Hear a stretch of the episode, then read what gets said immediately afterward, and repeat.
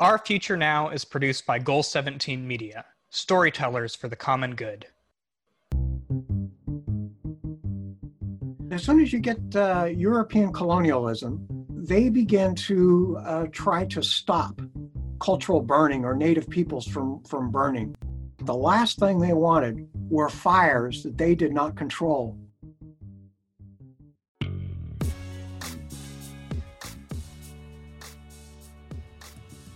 Hi, I'm Natalie Mebane.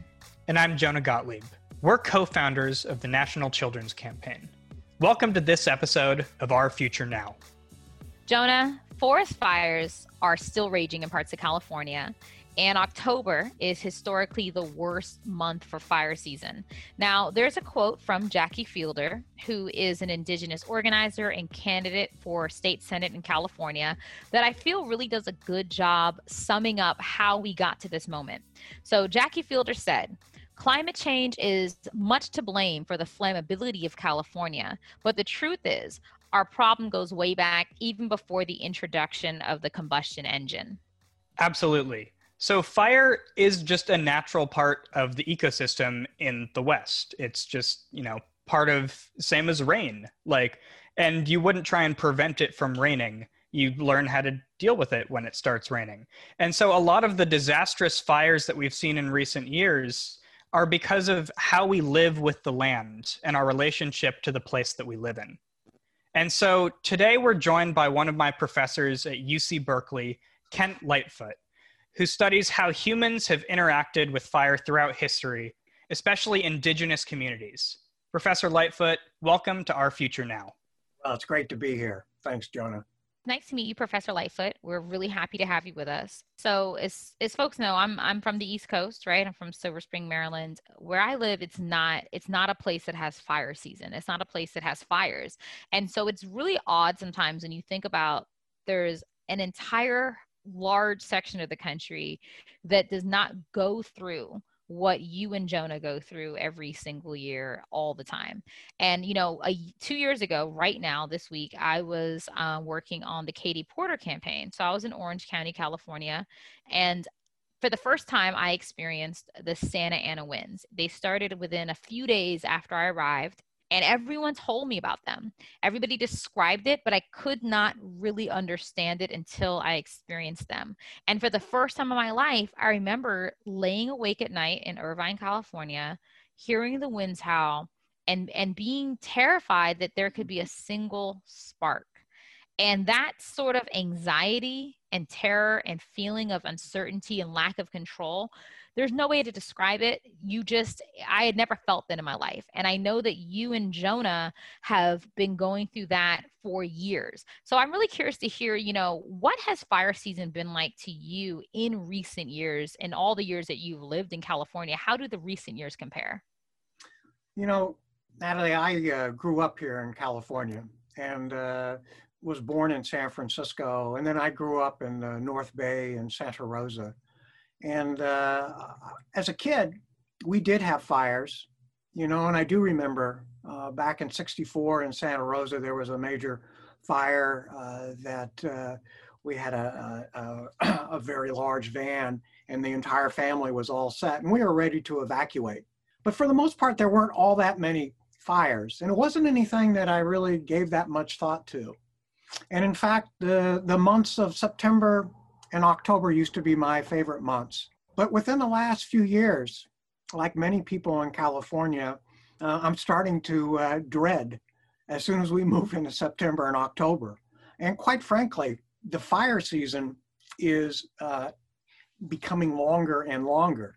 And what happens, as you experienced, is that uh, we have really uh, oftentimes uh, fairly hot weather. We oftentimes are going through droughts. And uh, I think the number of droughts and the intensity of droughts are increasing.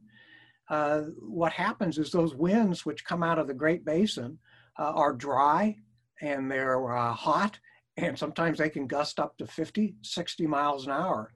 And you've got a lot of fuel, and you get the ignition, and you get these fires, and you get the winds blowing. It's a disaster. And that is what we've experienced over the last few years. You know, you make a point that you saw, you know, some examples of fire when you were younger, but really we've seen this dramatic increase, you know, in large part due to the climate crisis in recent years. But the truth is that, as you know, Natalie alluded to with Jackie Fielder's quote, this crisis didn't start with climate change. So, how did we get here in terms of the issues that we're seeing with land management right now?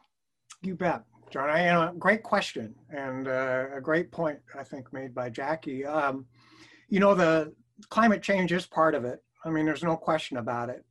But I think one of the real crucial issues is just how we have really, in many ways, uh, dealt with fire, especially over the last century, and the whole policy of fire suppression.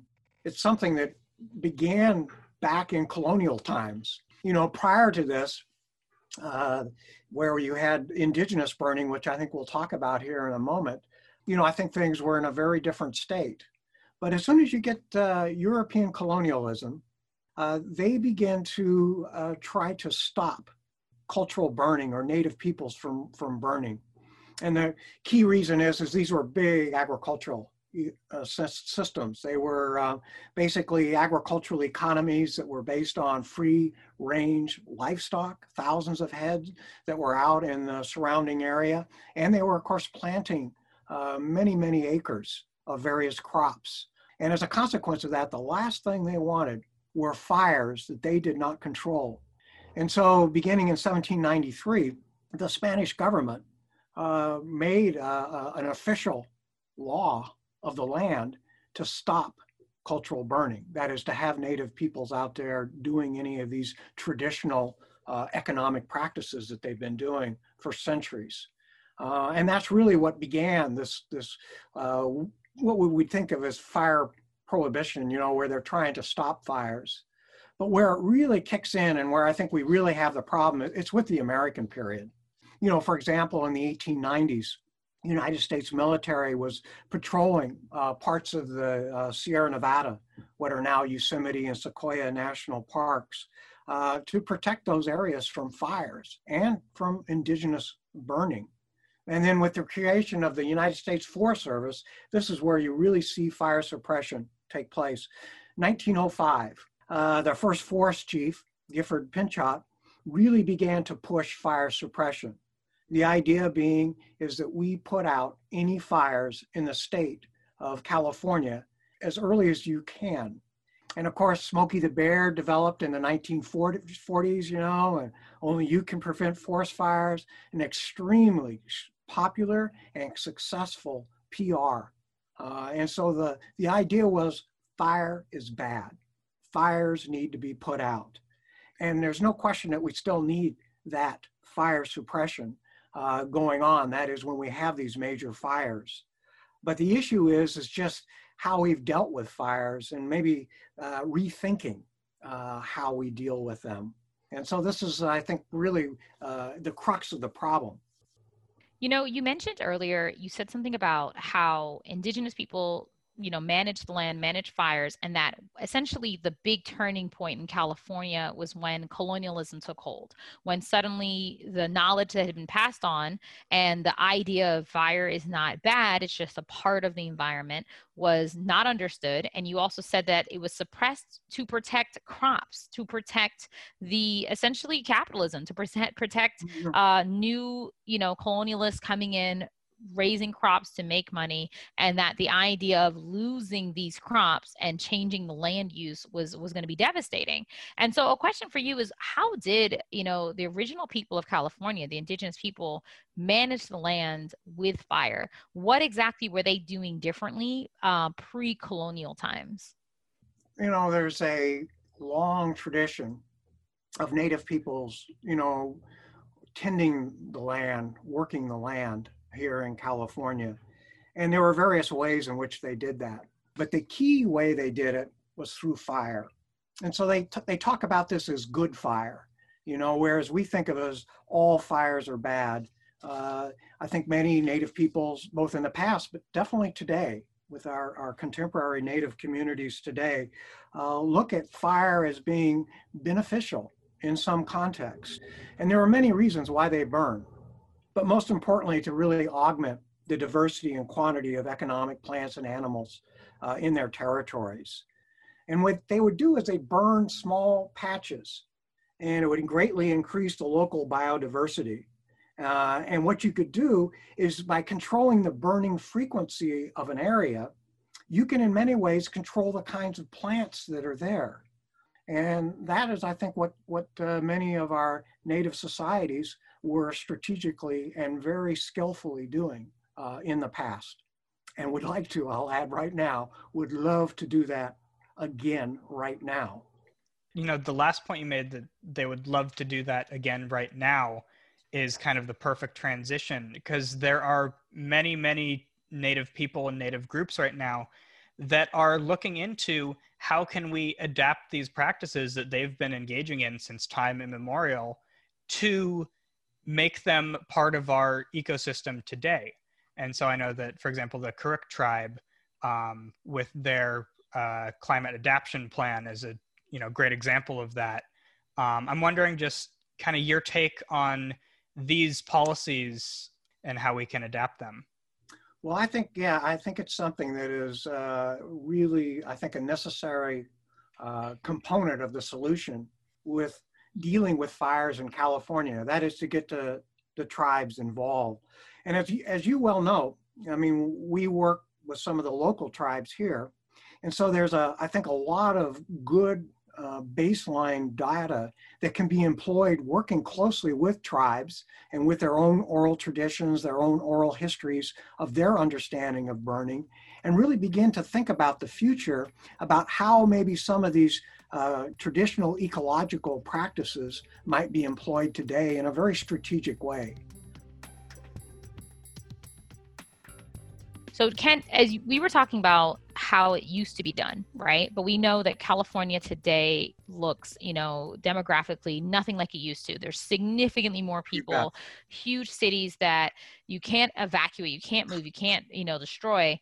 How would this work in today's modern world? Because I think ideally, of course, we would love to still burn the acreage needed to prevent these devastating fires, but at the same time, I'm pretty sure there's homes, there's cities, there's businesses in the way. So what what can modern Californians do in terms of the state government or federal government to burn properly, but without actually harming people in the process?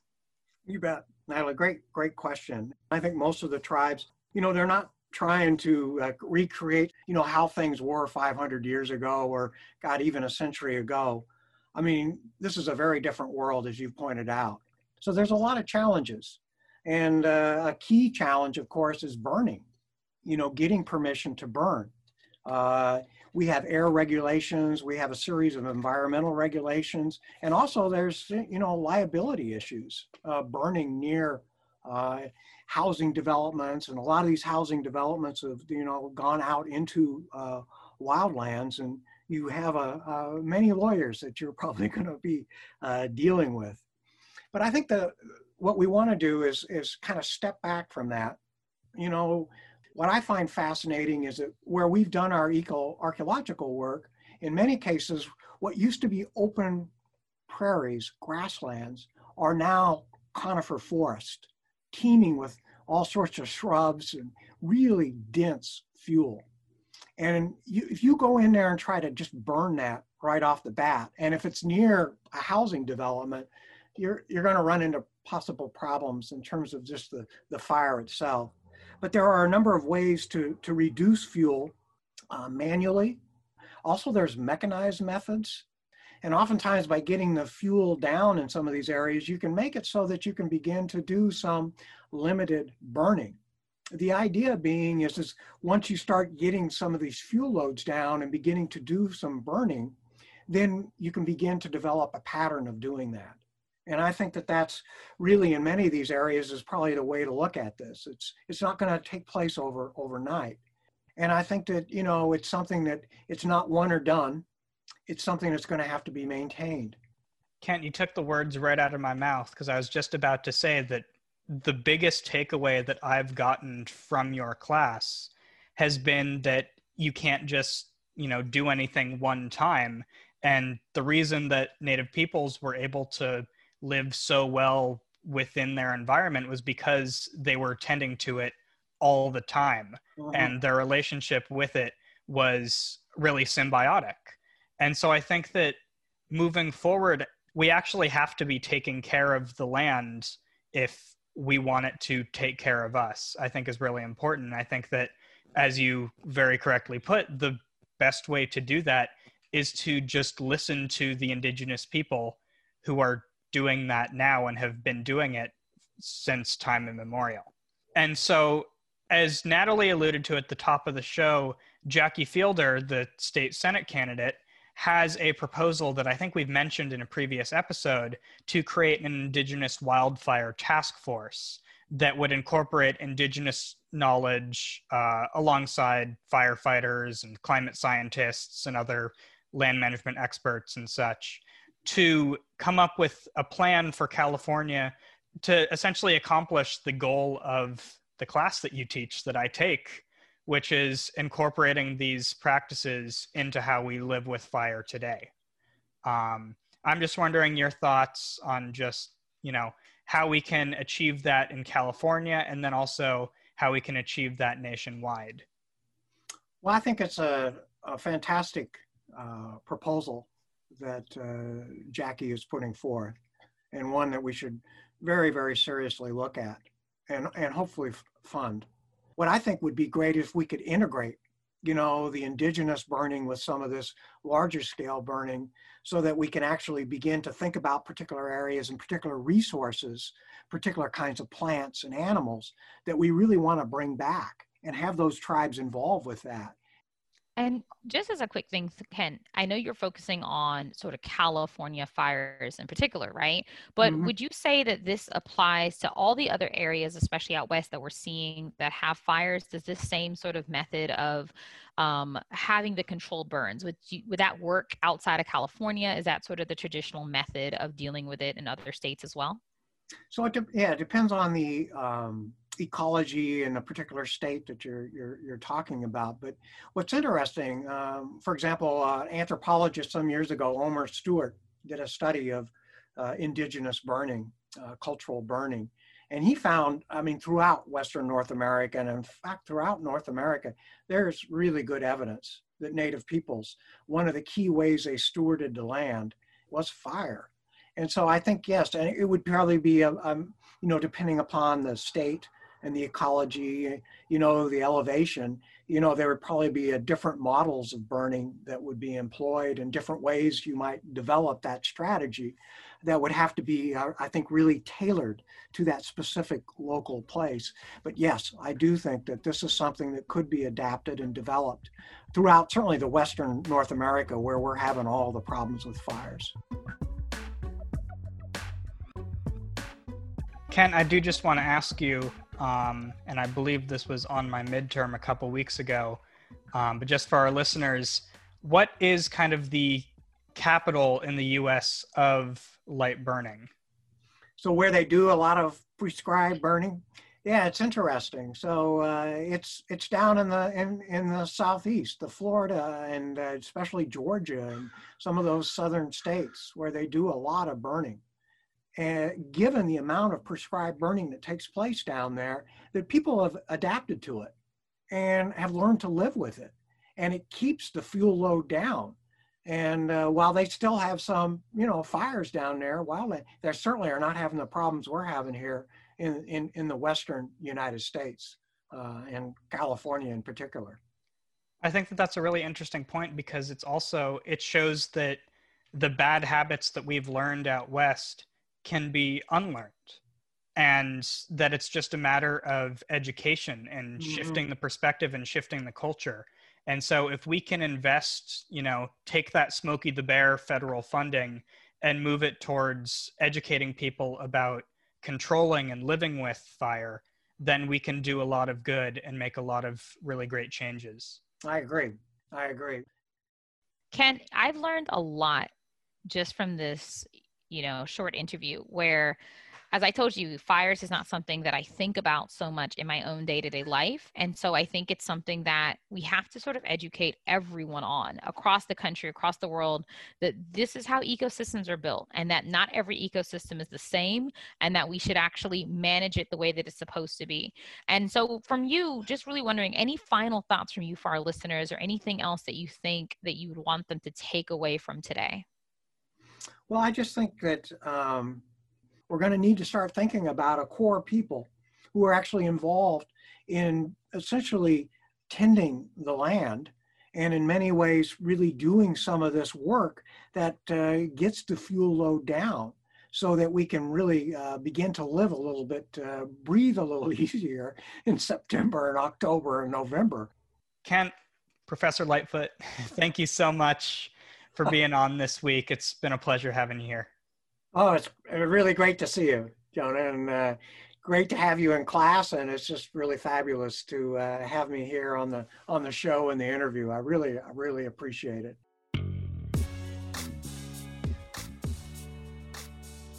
Thank you for listening to this episode of Our Future Now. If you're interested in learning more about this subject, you can check out the amazing work that the Karuk tribe is doing. They've released their climate adaptation plan. You can read the plan and watch the video they've made about it by clicking the link in the description of this episode.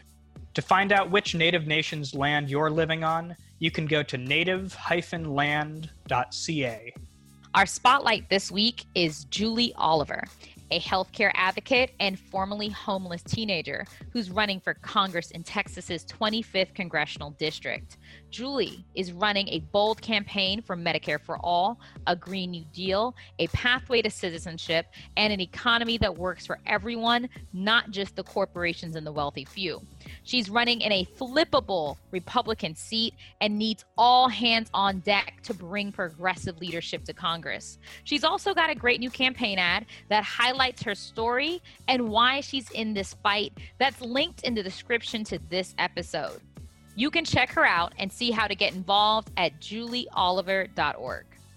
Our Future Now is produced by Goal 17 Media. Our media partner is Parentology. Be sure to subscribe on your favorite streaming platform and share this episode with your family and friends on social media. I'm Jonah Gottlieb. And I'm Natalie Mebane. And this is Our Future Now.